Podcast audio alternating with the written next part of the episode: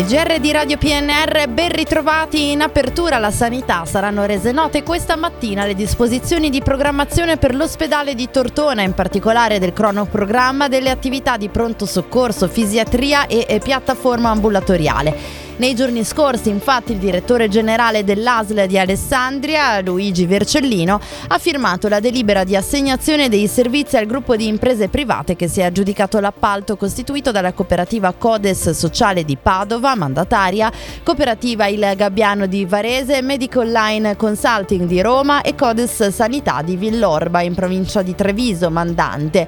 Le attività affidate ai privati dureranno nove anni e prevedono un investimento di circa 50 52 milioni di euro.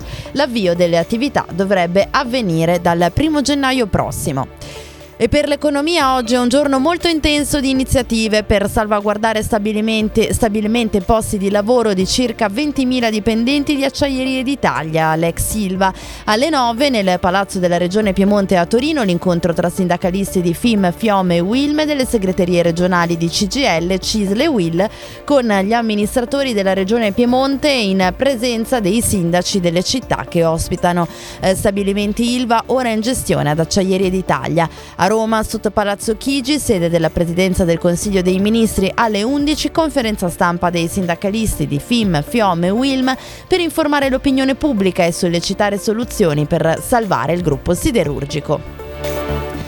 E dopo il rinvio a giudizio di Solvay per disastro ambientale colposo, il sindaco di Alessandria Giorgio Abonante ha dichiarato che il comune si costituirà parte civile.